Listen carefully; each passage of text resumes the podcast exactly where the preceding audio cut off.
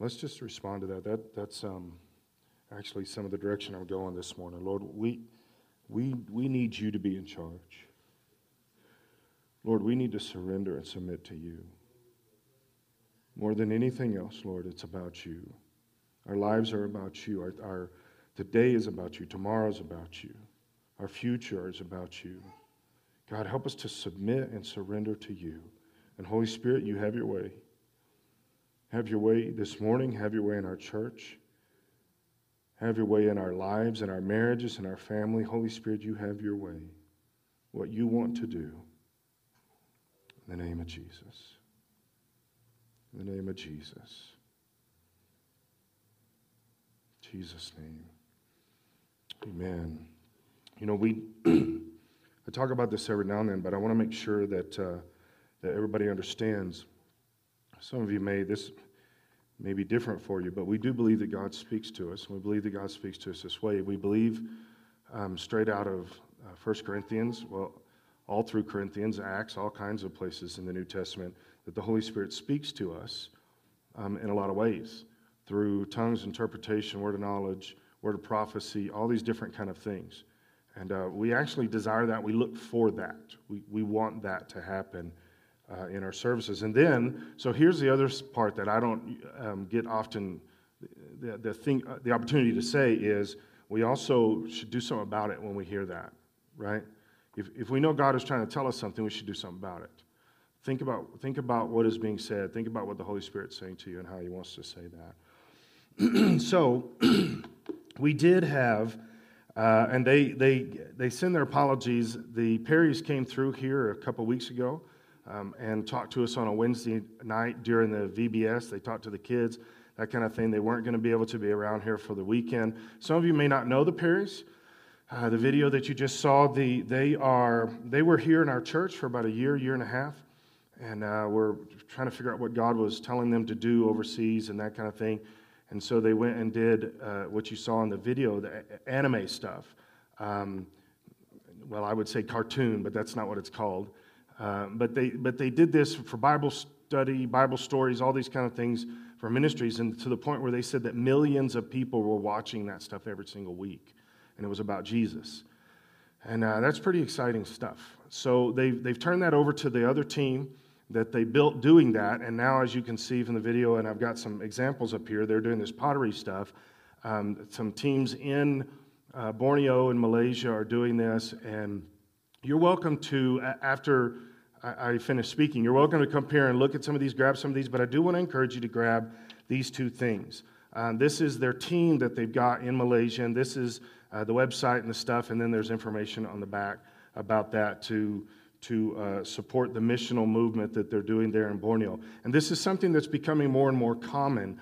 In, in fact, I think common is not the right word. I think this is becoming the, the norm now, and I believe that this is, this is probably what should have been happening for, for a long, long time, is uh, the idea of, of uh, tent-making missions. That's the term we call it because of Paul.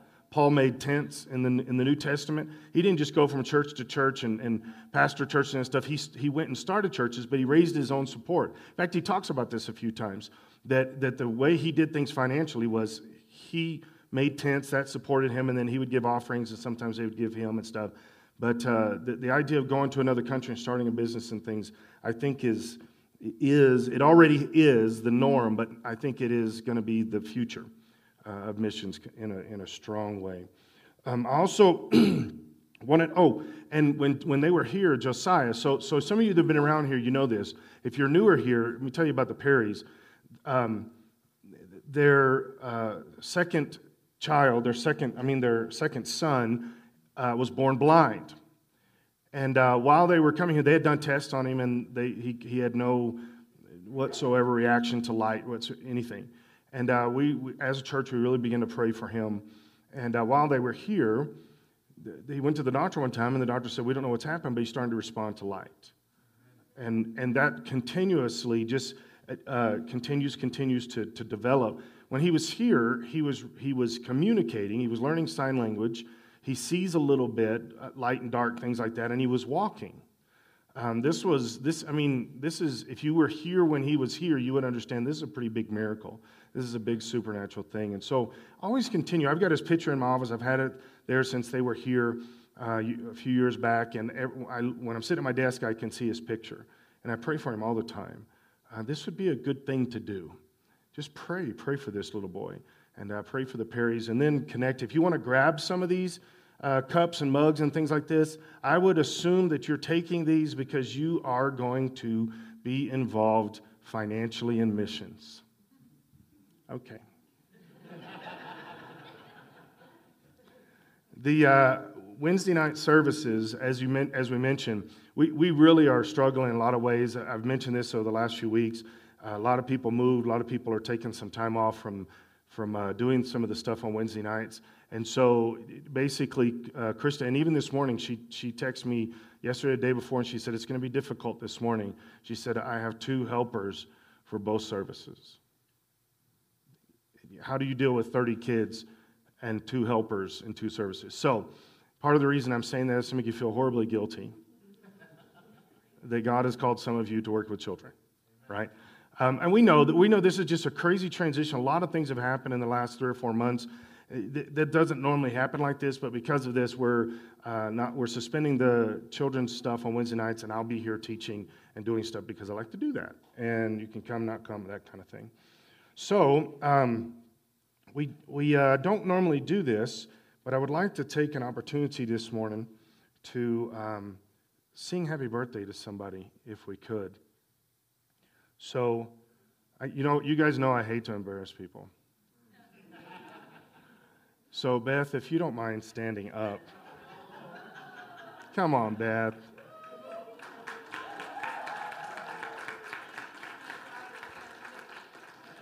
Nobody else's birthday's today. They can't stand. No, girls, sit down. This is her birthday, not your birthday. um, so her daughter asked me before service. She said, "Do you normally do this?" I said, "No, we don't." Um, and then she then she said, and this this I know this sounds weird. I'm not saying this. I'm not I'm just, this is just the truth, okay? She said, Well, this is a special one for my mother. And in my head, I thought, What is this, like 60? I'm dead serious. Because when you know Beth, she's very young. She's very young at heart. She's, but this is the big 75 for her. That's huge.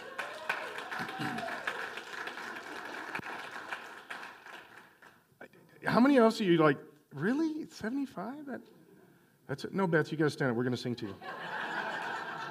We're going to sing. You got to stand while we sing. No, it's 75. You got to stand now. You can go to sleep while I'm preaching, but.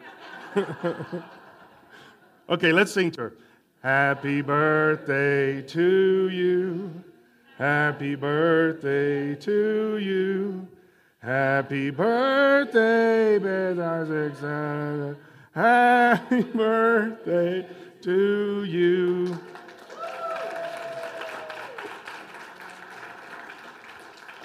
All right, now you can sit. So we did fireworks this last couple weeks. Thank you to everybody that really jumped in and did that.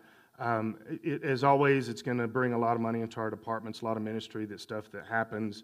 Uh, people go to camps and retreats because of this, and and uh, so thank you for all of that. I want to I want to jump back into this this morning, looking at the concept of I believe in God, um, and this is this is one this morning I think is very important uh, not just on I do I cognitively believe in God and does it play out my life. I, I believe that there is uh, some things we'll see as we get toward the end of this this morning, that there is a, a return to us in this. Uh, this has to do with emotional, mental health, and these kind of things, and and how how we are, um, who we are, and how that plays out into our life. Okay, so we've been looking at uh, our, the, the direction of our church this year. We're we're really focusing on pursuing God that's, um, that's our, our vision for this year. Pursuing God in, in three basic ways. We're pursuing the uh, presence of God, we're pursuing the will of God, and we're pursuing the power of God. We've got to make sure in, in, the, um, in, our, in our Christian walk, in our relationship with Jesus, we've got to make sure that we don't uh, do something out of balance to something else. Okay? This is, I've talked about this before uh, in, in relationship to the two greatest commandments. Jesus says, Love God with everything about you, love your neighbor as yourself. And I think the church oftentimes gets caught up in loving God uh, with everything, but not loving your neighbor. And that's an out of balance kind of thing. What happens is you begin to, it, it begins to twist and pervert what loving God is because it becomes self focused. If you're not loving your neighbor as yourself, and I'm saying to the point of uh, loving them to God, I mentioned this a few weeks ago, loving them to God, the gospel, lo- loving them uh, away from sin, loving them uh, to the realization of who they are in God, those kind of things. If you're not loving them the way God expects you to love them, and you're saying, well, my Christian walk is really about loving God, guys, that really twists and perverts who we are as Christians because that becomes humanistic. It becomes self focused, it becomes selfish that we're loving God just because of us. That anybody else, everybody else can literally end up in hell. It doesn't matter to us. We're loving God. Well, can you really do that? Now, think about what I'm saying. Can you really love God without loving people to Him? Without caring about the loss? Are you really loving God, or are you loving something within yourself that propels you in a spiritual way? And then you put God at the head of that. And I, and I do believe that that is the biggest uh, issue in America right now in Christianity is that we have built a Christianity that's about loving God, period. And, and to, the, to the exclusion of all of the people he created and all of his children, people that his heart beats for. We don't love them. And, and there's, a, there's an unbalance there. I think the same thing can happen when it comes to who we are as individuals uh, um, in our daily life. All this plays out in how we interact with God uh, and so the, going back to the pursuing God, so we got to pursue God in all levels. We're pursuing His will too. We don't just pursue a, feeling. We don't just pursue a spiritualness, but we pursue um, Him. We pursue His will. We pursue His power. That means we've got to be pursuing His conviction. The Holy Spirit needs to be convicting us on a regular basis. If that's not happening, there's something out of balance in our Christian walk. And it's become about us being happy or something like that rather than really pursuing God, what do you want? What do you need from me? How, do, how does that look? And so I'm going to show the video clip again. I've showed it the last uh, couple weeks. This is just one. The first week I showed uh, three different videos. Again, this is a guy named Jordan Peterson. I'm a huge fan of Jordan Peterson. He's, he is an atheist. Um, I, have had a couple of people in church and even some people that I've talked to throughout the week come and say, Jordan Peterson really is an atheist? Yes, he is an atheist. But because he says so many solid, good things and, and he's a truth seeker, uh, sometimes the church, we kind of just assume those people are Christians. Um, and he's not, he's not a Christian. Uh, but he is really a, a, a wise individual and, a, and, truly a truth seeker. And so this was a video of when somebody asked him, "Do you believe in God?" and it and it's and it um, it spawned this uh, two hour lecture that he gave on what does it mean to believe in God because of self uh, introspection. And so this is just a little close. Remember, he's a, an atheist. Go ahead. Say, I believe in God. It's like, okay, well, that's hypothetically pretty impressive, I would say. It's like you believe that there's a divine power that oversees everything, that is fundamentally ethical, that's watching everything you do, and, um, and you believe that. And so what effect does that have on your behavior if, if you believe it? Does that mean that you're, well, are you full, are you all in on your beliefs? Are you sacrificing everything to this transcendent entity that you proclaim belief in? Have you cleansed yourself of all your sin, let's say? Are you making all the sacrifices that you need to make? Like, have you taken the mote out of your eye? No. Uh, Or, or, or, or, or are you in the same situation, let's say, that the Catholic Church seems to be in right now? Now, here is, here's what I'm doing with this is when, so I, so I listened to this a while back, and it really convicted me on a few different levels because he says, he talks for almost two hours in this. And, and it's all about do you believe in God? What does that mean? What does that mean if you say you're a believer? And, and the more I listened, the more it really bothered me because there's a lot of things that he's saying here that are actually biblically founded truth. And, and I think myself and I think the church in general and us, Church of Briargate, I think it, it's convicting because I don't think we're all in on some things. I, I, think, I think we probably want to be, but what does it mean to really say, I'm all in? I, I ask this question every now and then to our pastors. I ask it to myself all the time. I ask it to our pastors and I ask it to um, our board. We've talked about this in our board meetings before. But this is a simple question, but it, it, it can really mess with your head. Is go back in any time in the church, let's just start at the cross and come forward, not before the cross, but the cross and come forward. If at any time in history, just, just pick a time, if the church at large looked like your life, would the church have moved forward generation after generation? If the church did the same things you do, preaching the gospel, um, committing, all in kind of mentality, giving, financial, all these kind of things, would the church have died in that generation or the next, or, or would it have continued forward? Guys, that's, that's pretty convicting. If, if I'm the church, am I expecting somebody else to do something, or, or am I owning this? Would the church have progressed? How many people would have been saved in, say, 700 AD? How many people would have been saved during that time frame if the church looked exactly like you? Right? That's, that's frightening. Sometimes I feel like, oh, it would move forward. Sometimes I'm like, the church would have died. And you can go to any time. Go to right now. Is the church going to move forward? See, what we do, depending on the, time frame we're in, we assume somebody else is going to do that stuff. This is one of the problems I have with churches that say they are just discipleship churches. They're not evangelistic churches. I struggle with that theologically. Because why? If they're just discipleship churches, who are they discipling? Who witnessed to those people? How'd they get saved? Right? So, so to, to, to break this down, all the different areas of our life, this is the am I all in? Am I on? Begin to go down all these different areas of life.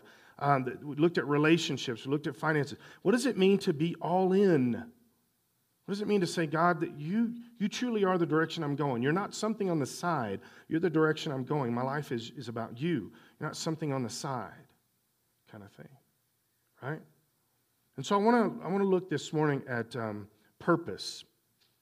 Purpose and then peace and how they work together. And you'll see as we get to the end of this how, how purpose, we, we chase peace so much, but we don't understand that there are some very solid theological, some very solid biblical stuff that show us how to get, have peace in our heart and our minds. And, and our society struggles so much with, uh, with peace, peace and contentment in our spirit, true peace in our spirit. And, and you can look just statistically, I've talked about this a lot over the last year or so, um, that depression is up like crazy in the United States, suicide is up like crazy in the United States. Guys, that's, that's a sign of something bigger. That's not just there's some sad people out there. That's a, there's a lot more to it than that. And what does this look like? So, so I had this conversation with this guy a couple weeks ago. I think I mentioned this last week in, in one of our services, but uh, we were, I was at the fireworks stand sitting there, and this guy walks up, and he had been in the army, and um, got to talking. He had a cane. He was walking uh, with a, with uh, a lot of difficulty, and uh, and I said, "Did you get that in the army?" And he said, "Yeah." And, and then he began, he just began to open up to me. I didn't ask this stuff, but, but he said, I can't be in the army anymore. I want to be, but I can't. He said, I loved the army. And he's uh, probably 30. And he said, I can't be in the army because I'm hurt, full disability. He said, I'd love to go get a job, but I can't. He said, I, I, I don't, I don't like this. I don't like this lifestyle. And I thought about that a lot because there's this interesting thing, specifically when you're younger. I'm saying teenage into early adult life. I remember now, now I was a kid when this when this first this thought process first happened in my life. I was a kid. My my father's very strict and he made us work very hard, um, those kind of things. And so, uh, I, I mean, there was there wasn't times we didn't work all the time.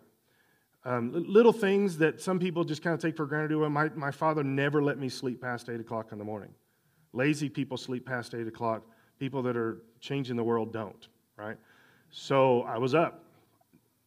You know, I'm eight, seven years old. I'm up at 8 because I'm going to change the world. So, but just, just, just work hard, work hard, work hard, work hard all the time. And I remember one time we were driving to church on a Sunday morning, and we passed this field with a bunch of cows out there in the field. And they were just standing there in the field eating grass.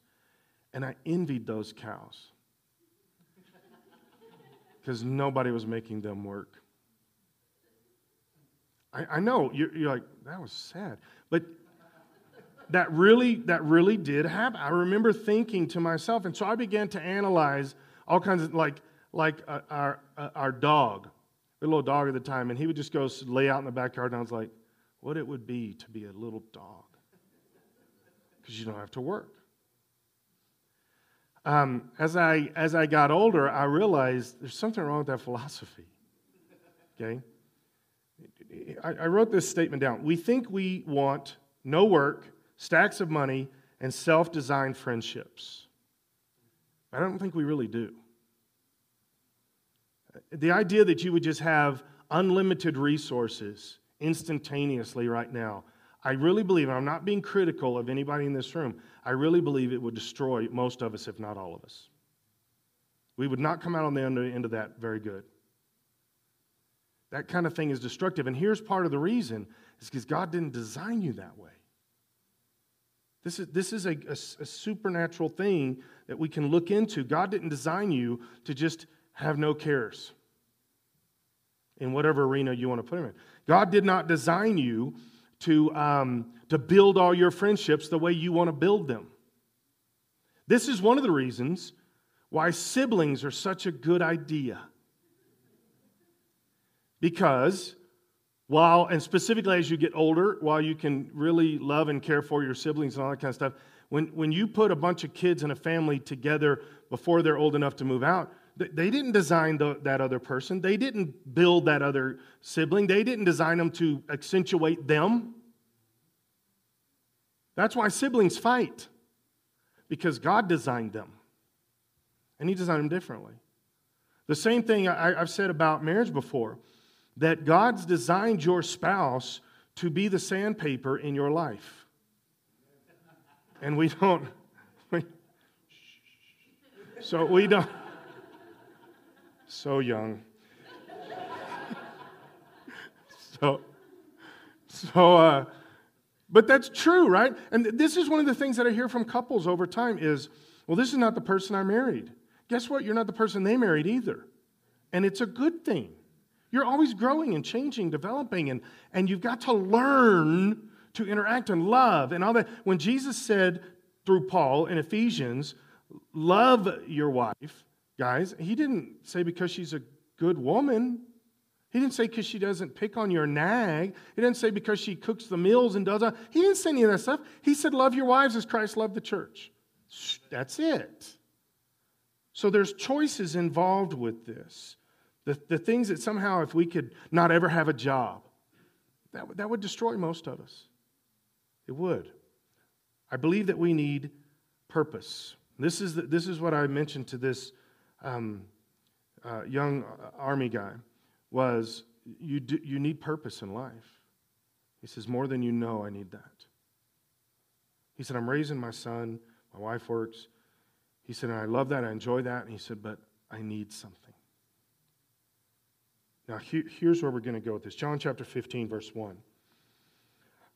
I am the true grapevine, and my Father is the gardener. He cuts off every branch of mine that doesn't produce fruit, and he prunes the branches that do bear fruit so they'll produce even more. This is something we always talk about the fruit and all this other kind of stuff. But here's something I think maybe it's intuitive here, but I, I don't. I think sometimes we can skip past it if we're not careful. Do you realize that the Lord wants you doing something? He's designed you to produce fruit. In fact, what does Jesus do? Jesus is walking along, he sees this little fig tree, this little fig bush, and it doesn't have any figs on it, and he was really hungry. So he gets upset and he just curses the fig tree. They come back the next day, it's dead. It's dead. If I'm the disciple, I'm like, Jesus, is there anything I can do for you? right? Think about what I'm saying. Be- because what Jesus was saying is that thing was designed to produce figs. If it's not producing figs, it's wasting ground space. Right? And this is what he's saying the same thing here If, if we don't produce fruit, he'll, he'll, um, he'll uh, prune us so that we can. This is the part that, make, that, that I believe is, is contributing to a lot of stuff in America in a general sense, and even in the church in America, is if, if we live a Christianity that's just around um, feeling spiritual things, the Lord will say to us, That's not okay. You're supposed to be doing stuff. And if you're not doing stuff, I'm going to work on you, I'm going to prune you until you're doing stuff. So that you are producing stuff. This is, this is a challenge for us. The Lord wants us producing stuff. He's designed us this way. And if we're do, and if we're not, he'll work on our lives. And then we get upset because things are happening in our lives and, and we're like, God, please help me. And God's like, I'm doing this to you. Because I want you to produce. I want you to do. The idea that we have built in American Christianity that we can go to church, we can just show up in church, sit for a while, go home, and don't ever do anything for God. While that is very, very strong in the church right now, it is not godly, and God is not okay with it, and He's pruning. He's working on us. Had a conversation with a family just recently. They went here for a while and, and left.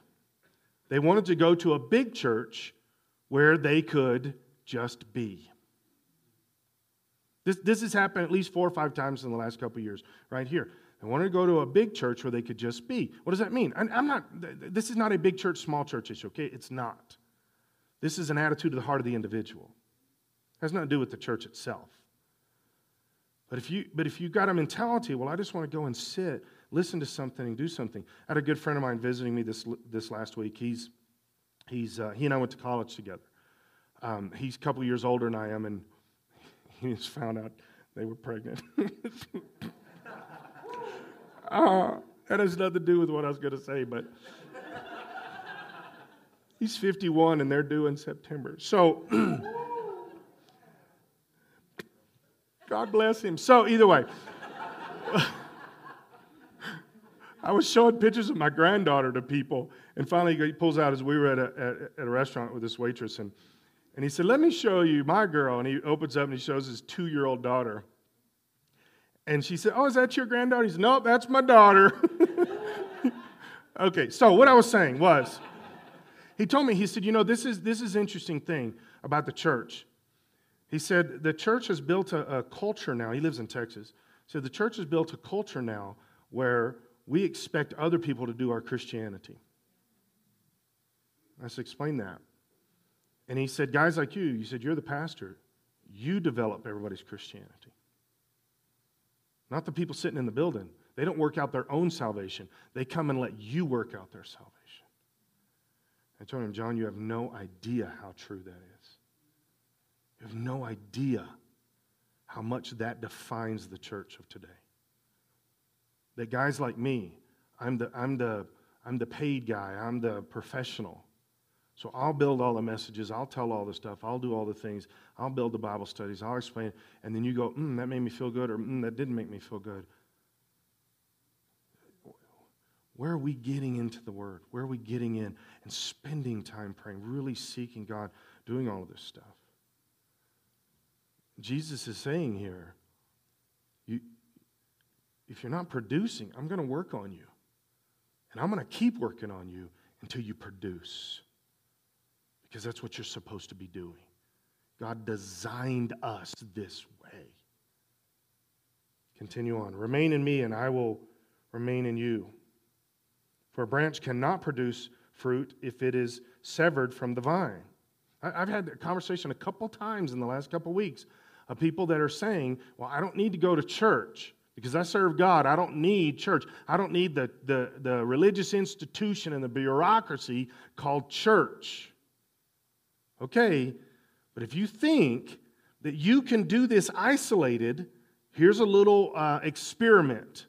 Cut your toe off, set it on the bathroom sink, come back a couple weeks later and see how it's doing. I mean, just, it's just an experiment. You may not want to try it, but, but give it a run. See how well that toe is doing by itself. Doesn't work. But we tell ourselves this stuff. Why? Because it's about us, it's not about God. Remember, as I've said over the last couple weeks, if you're a Christian, there are things that are supposed to be different about you. You're supposed to treat others different. You're supposed to think about your life different. You're supposed to think about your finances different. Those are the last few weeks. Well, this is you're supposed to think about the direction of your existence differently. Why? Because you're a Christian. You need certain things. You can't cut the branch off, set it off to the side, and see if it lives. It's not going to, it's going to die. You need the body of Christ. And you need the body of Christ in a way that you didn't design it. You don't get to handpick the body of Christ. This is one of the things about people that, that'll say things like, um, well, I don't, I, don't really, I don't really connect in that church. I don't really get, you know, it's not really my place. You know, I didn't, I didn't really find any good friends or whatever the case is. I've always found that statement interesting because I believe, this is a little overstatement, but I do believe this, that probably the reason that you're not feeling comfortable in that setting is because you are supposed to be there. You say, What? That doesn't make sense. Yes, because if everybody looks and acts like you and you just get along with everybody, you're probably not going to grow a whole lot. It's having to come to church week after week with that guy that you're just not sure about. You think he might be a little off.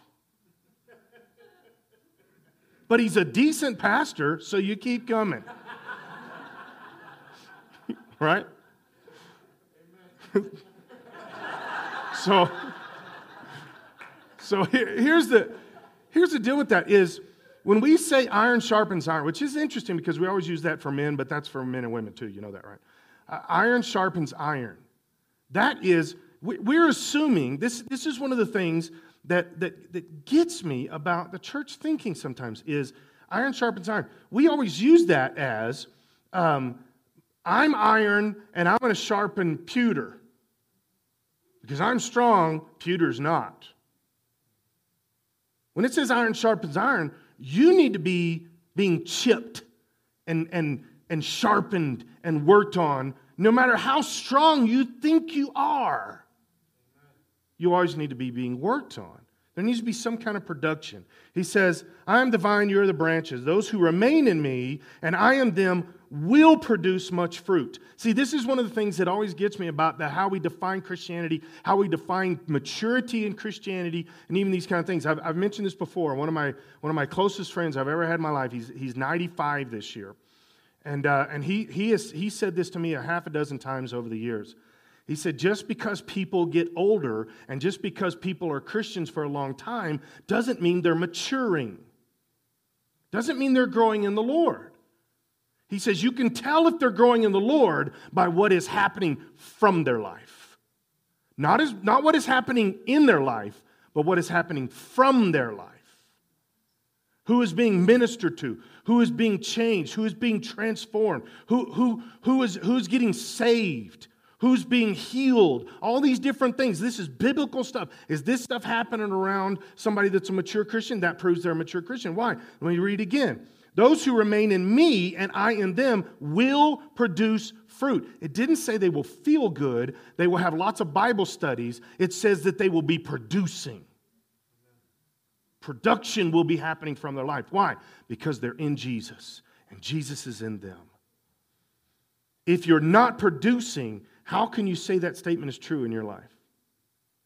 I'm saying we really need to analyze this.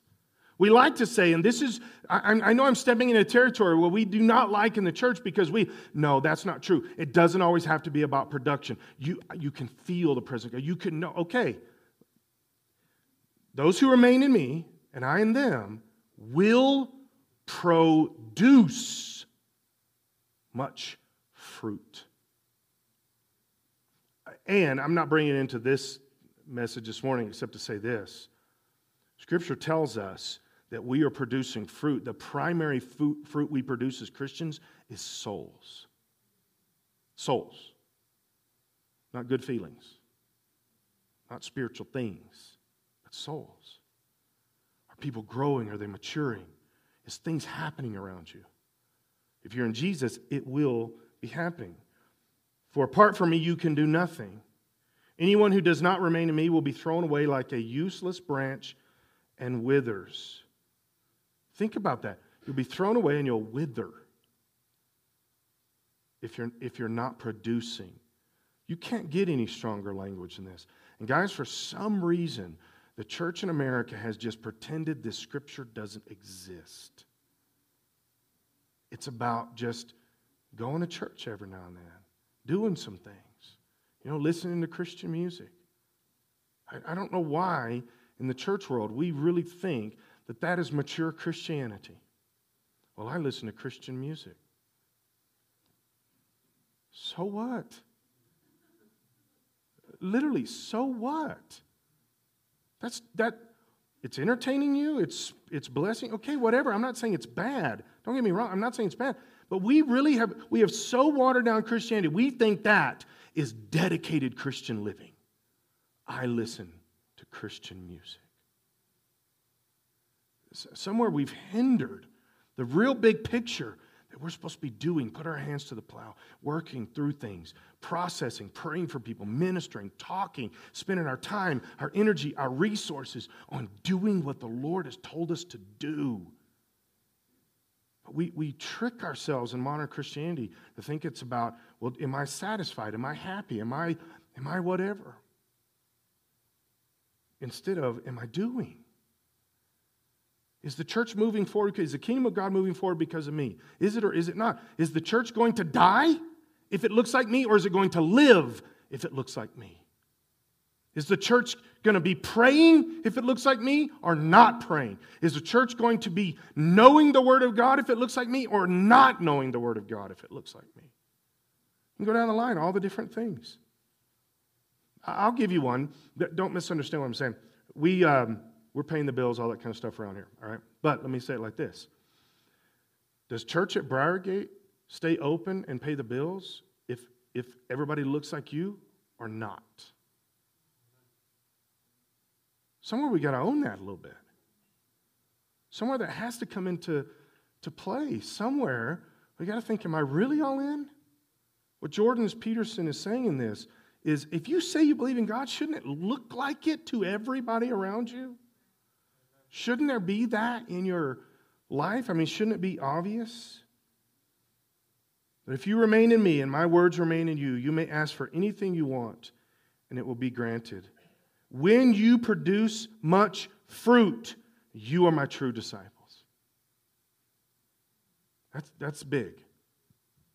When you produce much fruit, you are my disciples. I've, I've had this conversation many different times in different settings with people when I'm trying to talk to them about the Lord or whatever, and they'll say to me something, and I, I use this as a conversation starter, right? I'm not trying to use it to, to uh, be anti something. I, I use it as a conversation starter. Somebody will say, Are you a Christian?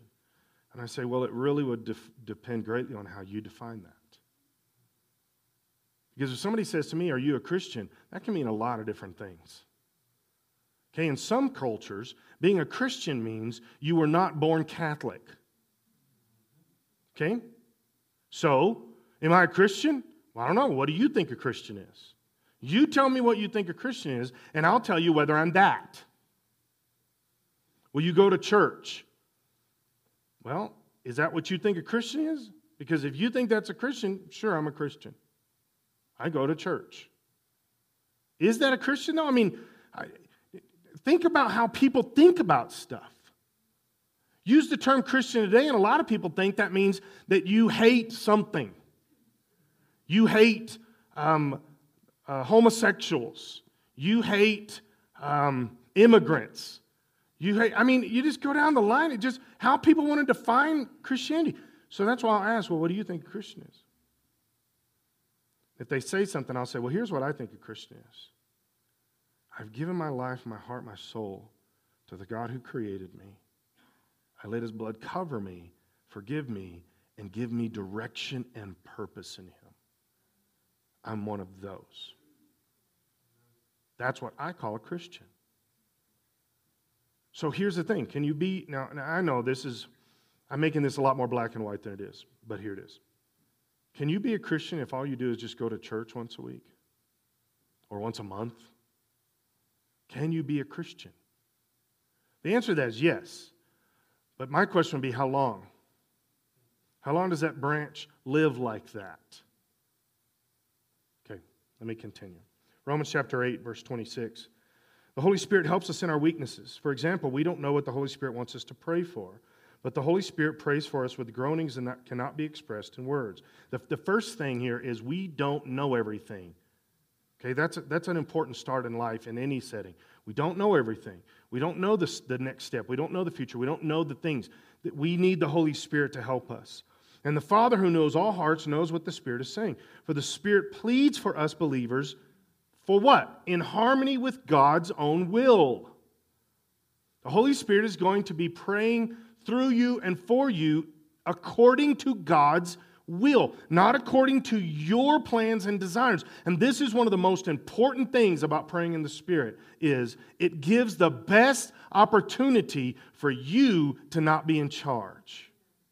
It is the best potential prayer that you're going to pray because you don't get to guide it lead it. And, and, it does, and I'm not saying that when you're praying that you're bad or, or wrong or when you're praying. No, it's the other way around. When you're praying, you're, you're, do, you're already in the right track, okay? You're talking to God, you're doing stuff. But here's what I know on a personal level is sometimes I can pray for things that I know God doesn't want for me. I know. I, but I, but I, can, I can keep phrasing it in my head until I begin to feel comfortable with how it's phrased to God, right? Instead of saying, um, God, give me a million dollars. Okay, instead of saying something like that, we can say things like, God, I really would like to have the financial resources to be able to bless people whenever I want to bless them under your direction. Although in our head we're like, but I'm going to like take most of that, you know, so. Right? You understand what I'm saying? We can frame it even in our own minds to convince ourselves of things. When do, when do, we, when do we pray the best? When we let the Holy Spirit pray through us, praying in the Spirit. Because He'll pray God's will. Even if you potentially are going to do that anyway, He's still going to do it better. Pray in the Spirit. He'll pray God's will for you. And here's, here's the clincher at the end of this. And we know that God causes everything to work together for the good of those who love God. That's the way it's always quoted, right? God causes good to. Usually, the way I hear it quoted is God causes um, uh, for it together to work together for good. First, that's not a correct. That's very that's so incomplete. It's wrong. Okay, God doesn't cause things just to work together for good. Okay, he, he work. God causes those things. God causes everything to work together for the good of those who love God. You've got to have that, or it's a completely incorrect uh, uh, quote. But then the next part says, "and are called according to His purpose for them. So you've got to be doing what God has called you to do for it to work together for your good. You can't be living your own life and just assume it's going to work together for your good. First, you got to love God. That means really, completely. What I talked about a few weeks ago completely love God. Not, not human, not American way of loving God, but, but Bible way of loving God. And then you've got to be doing what he's called you to do because that's what he's going to cause it to work together for good, is for your purpose in him. He's going to cause it to work together good for those that love God in the purpose that he has called you. That's when you put all that together, then it works. Again, do you see the, the, the understanding in the scripture? We're supposed to be doing something.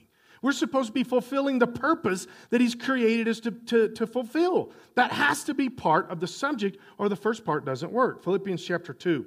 Now, here's where the, the spiritual mental connection for our own spiritual mental health comes into being with this. Uh, Philippians chapter 2. Is there any encouragement from belonging to Christ? That's a great question. You could do a whole, you could do a whole sermon series just on that sentence. Is there any encouragement from belonging to Christ? Uh, let me say that um, a different way. It kind of changes a little bit, but what good is it to serve Jesus? I've had people ask that question.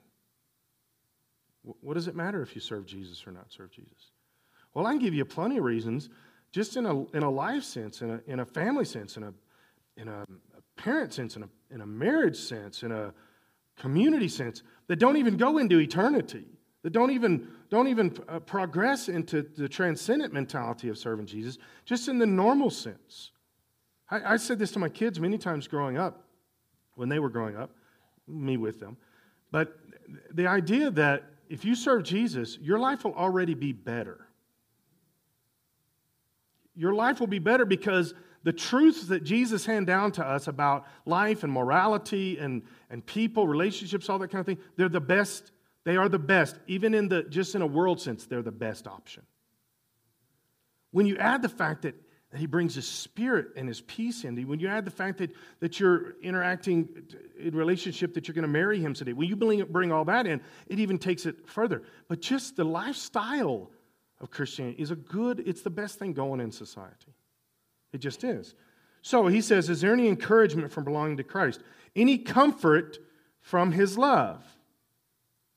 Let me, let me ask that across here. Anybody ever been comforted by the love of Jesus? I know I have. That, that right there is a, is a solid spiritual health sentence. Any comfort from his love? Yes, in a way that nothing else will do that. Jesus' love can comfort you in a way that no human being's love can. Continues. Any fellowship together in the Spirit? I think that's what we've already accomplished at some level here this morning. I hope. I know it feels like that to me. I feel like we that that that there was some fellowship together this morning. I I feel that way. You say, Well, I didn't feel it at all. Maybe that's on you. I, I, heard a great statement. Francis Chan said this one time. Um, after church, this person walked out and said something to him about, Well, I really didn't enjoy worship this morning. And he said, That's good because we weren't worshiping you. Right? That's, Somebody like, mm. right? It's one of those kind of statements, isn't it? We're not worshiping you. Nobody cares whether you liked it. We're worshiping Jesus. We really want him to like it. Right? We really want him. I'm not joking about it. We really want him to like it. We want him to be encouraged by it. We want him to be moved by it. We want his heart to be connected with ours through that. It doesn't matter about the people in the room. We're not worshiping us, we're worshiping Jesus. We're not worshiping the music, we're, not, we're worshiping Jesus. He says, any, any fellowship together in the Spirit. Are your hearts tender and compassionate? Now, all of those things are important for the next sentence. Paul then says, Then make me truly happy by agreeing wholeheartedly with each other, loving one another, and working together with one mind and purpose. Paul says, Did you feel something in the service? Are you being encouraged by the love of Jesus? Is, this, is something happening within you? Then do this for me. Start working together and loving each other. You know why he says this? Because this church was struggling with each other. They were attacking each other. Now, I, I don't, I'm not saying that because I think we're doing that here. In fact, I don't think we're doing that here. If, if, you, if we are, you're keeping it a secret. But I don't think we're fighting with each other. I don't think we're at each other. I don't think that kind of thing. But what Paul is saying is when, when you understand that you work together for the purpose that the Lord has accomplished, then you will be understanding the, being tender and compassionate. You will be fellowshipping together in the Spirit, and the love of Christ will be doing things. Why? Because you're going the direction as a body. This is not just individuals, as a body that God has called you to go and you will, you will feel good about that. You'll be, you'll be walking in that direction. This is something that I, have told pastors for years. When, when pastors sit down with me, and, and I do this a lot, I, I, um, I, mentor a lot of pastors. In fact, I've got two guys right now that, that um, show up to our staff meetings every now and then, and um, I'm working with these guys. And, and um, so this is one of the things I tell them when they start talking about how people in the church are fighting together. Okay? I always tell them you can fix that actually pretty quickly. You can tell that he's. Uh, the, I was about to say he because one of them I recently had this conversation. What kick him out of the church? No, that's not. That's not. I mean, maybe, but no. Here's here's what you do. The reason that people within a church body start infighting is because they have nothing else to do. The same reason kids act out. Because they got nothing to do. The reason people complain about the, the color of the carpet or the temperature in the building, I'm glad the air conditioner just came on when I said that. it's a lot hotter up here than out there, trust me. But the, the reason that people complain about those kind of things is because they've taken their eyes off souls and they've started to put them on the church. That's why people get upset and complain. Because we don't have anything to do. The church was not designed, guys, you, you know this intuitively, but I have to say it. The church was not designed for us just to come together and have services. That's not what the body of Christ is designed to do. To me, I heard this statement years ago. I'm not using it the way they use it, I don't think, but I heard this preacher years ago say, I was, I was, this was the year before Lynn and I got married. It stands out to me very strongly, this whole sermon he preached. But he, but he, um, and the guy's name is Dr. Howard Kenyon. You could look that up. But I was listening. He said, You know what the church does is we've trained ourselves to all sit around and stare at our own navels. And I thought, What does he mean? I didn't have a clue at the time. And then I understood over time. We're all looking in, we're just staring at our own belly buttons. The church can't operate like that. You, do you think that God made a human body to sit and stare at its own belly button? That's why simple things like exercise are so important for the body. Physical body, it's so important for the body. You don't exercise, it doesn't take long to realize your body's not operating the way it's supposed to operate. You're supposed to exercise. It's the same way for the church. The body of Christ is supposed to be exercising, it's supposed to be out there doing things. When we're not, we're, we're focusing in. Philippians 4. Then you will experience God's peace, which exceeds anything we can understand. His peace will guard your hearts and your minds, the way you feel, the way you think, as you live in Christ Jesus. Peace of God doesn't just guard you, it guards you in Christ Jesus. Now, then he goes on to, and this is very famous, you know, everybody knows this. Now, dear brothers and sisters, one final thing. Fix your thoughts on what is true, honorable, right, pure, lovely, and admirable. Think about things that are excellent and worthy of praise. We always isolate that sentence by itself, but it doesn't, it, it actually goes into the next sentence that the point of it is. He says, Put your mind where it needs to be. I'll bring peace to your mind and heart, the way you think and the way you feel. So think on the things of God. Think about the good things, the right things that I have designed that you're supposed to think about. And then he says, keep putting into practice. This isn't just a mind uh, exercise. That's what we do with Philippians 4 8 is we make it a mind exercise. Think on these things. Think about this stuff. Think about that. Okay, I'm thinking about it. Whew, you're right, I do feel better. But the next sentence says, keep putting into practice all that you've learned and received from me. Keep putting into practice. Keep doing. You can't just stop at thinking. You got to keep putting it into practice. Everything you heard from me and saw me doing, then the God of peace will be with you. If we stop at just the thinking, we never get to the God of peace being with us. You got to be doing it. You got to be doing it. One of the biggest things with our, our, our, mental, spiritual health, and by the way, I believe this is one of the, the biggest things you can do to combat um, depression is the first level is to have purpose. But the second level is to have purpose in Christ. Purpose alone will eventually um, water out. Purpose, purpose alone will eventually run its course. Purpose in Christ never stops. In fact, if it's true purpose in Christ, I believe in a way that I don't understand, by the way, I believe that it will transcend into eternity. Okay? We get little hints of that through Scripture. That what we're doing now, we're going to be doing then, kind of thing. So, I put it into three categories. Stand with me if you would. Number one, we are designed to do. We've got to see that. We're designed to do. Kingdom of God. That and that, by the way, I believe that that does include Church of Briargate local, but I don't think it's limited to that. Okay. In other words, I don't think to be doing you have to be doing something at Church of Briargate. This isn't a recruiting message, although it could be. But but it's going to include the local church. You can't, you can't be separated from the local church in doing completely. That, that doesn't really work, okay? The second thing, we are fulfilled when we have purpose. And I think this is in a general sense. When you have purpose in life, when you have reason to get up every morning, There's going to be a fulfillment, and it will, it will push away um, depression and things like that. The third thing, we are given peace from the Holy Spirit when our purpose lines up with God's will. When, the, when, we, when we get to the point where our purpose, when we are realizing what God's purpose for us is, and then we do that. Some of it's general for all of us, but then there's very specific things for each one of us. When my purpose is doing His will, doing His will. Let's pray together. Lord, we need you. We need your spirit, your presence. Holy Spirit, we need you just to jump right in the middle of us. Beyond beyond what we think we need. Lord, invade our thinking, invade our existence, invade our life.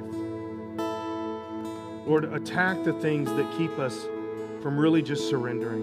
Destroy them. Whether it be mental, emotional, physical things, resource, whatever the reasons that we come up with.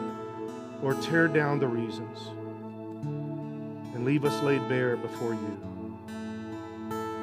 Lord, I pray that every person in this room, I, I know every person in this room is needing, desiring peace. Lord, help us to realize that it is, it is walking and working in you that that primarily happens. The way you want us to, doing what you've called us to do. Lord, help us not to be lazy in life and help us not to be lazy in our relationship with you. Help us to be doing, doing, getting out and being who you've told us to be putting our hands to the things you've told us to put our hands to. God, our time, our energy, our resources. In the name of Jesus. Lord, I know that that's what fulfills us in you. That's when you bring peace into our mind and calm our mind. It's when you bring peace into our, our hearts and calm our, our spirit, our emotions. Because we're doing what you've told us to do and we're producing fruit producing fruit. Keep your head bowed. I want to I want to ask you this, and I want you to just to spend a, a few minutes before we leave here talking to God about this. Where are you with this uh, whole branching? If you're a branch, what fruit is on your branch? What fruit is in your life right now? It, is the Lord saying, "Hey, I need to prune you. I need to fix some things because there's not any fruit," or, or maybe um, Maybe that fruit is growing. He wants to help develop it. There's, I mean, you can look at this a, a lot of different layers. But to really ask yourself, what fruit is being produced from my life right now? And if it's all ethereal, if it's all um, spiritual with no tangible physical stuff, you need to really evaluate that. If there's not names and lives you can put to this, you need to evaluate this. To say, Lord, I want fruit produced. I want fruit produced for me. And then here's the difficult thing can you say, So, Lord, have your way? Do what you want to do. Prune me, change things, fix me, whatever you want to do. Lord, I pray that you do that. Do you have the, are you in that place? Can you say that? God, I ask you to help us to analyze this, to really analyze this. Lord, what fruit is being produced?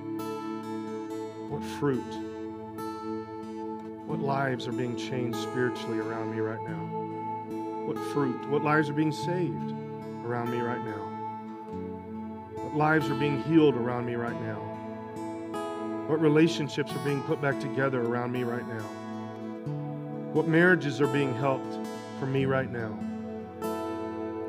What, what teenager, what child is coming to know you because of my life right now?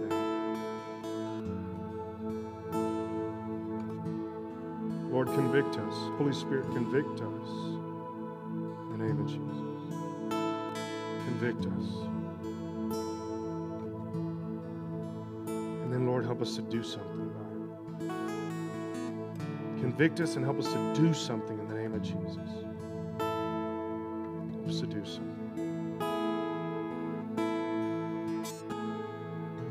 So I leave that part up to you. Maybe take a, a couple minutes before you take off. Sit at your seat, kneel down, come kneel at the front, whatever you want to do. And, uh, and talk to the Lord about it a little bit. Ask Him, God, how do I change this? What do I do? What do I do differently? What needs to happen? What do you want to happen for my life? Okay? Also, before you leave, you can come look at these pots, take the one of the cards, one of the things, do something with that. Um, pray for the Haleys. You can go to the website, all the different things that are involved. So before noon tomorrow, God's going to give you the opportunity to let somebody know Jesus loves them. Do the best you can. Tell somebody about Jesus this week. That's the greatest fruit that can ever be produced, ever. God will honor that in your life. It's a guarantee. So spend a little time with the Lord. Say hello to somebody, something, and uh, we will see you Wednesday night. Have a great rest.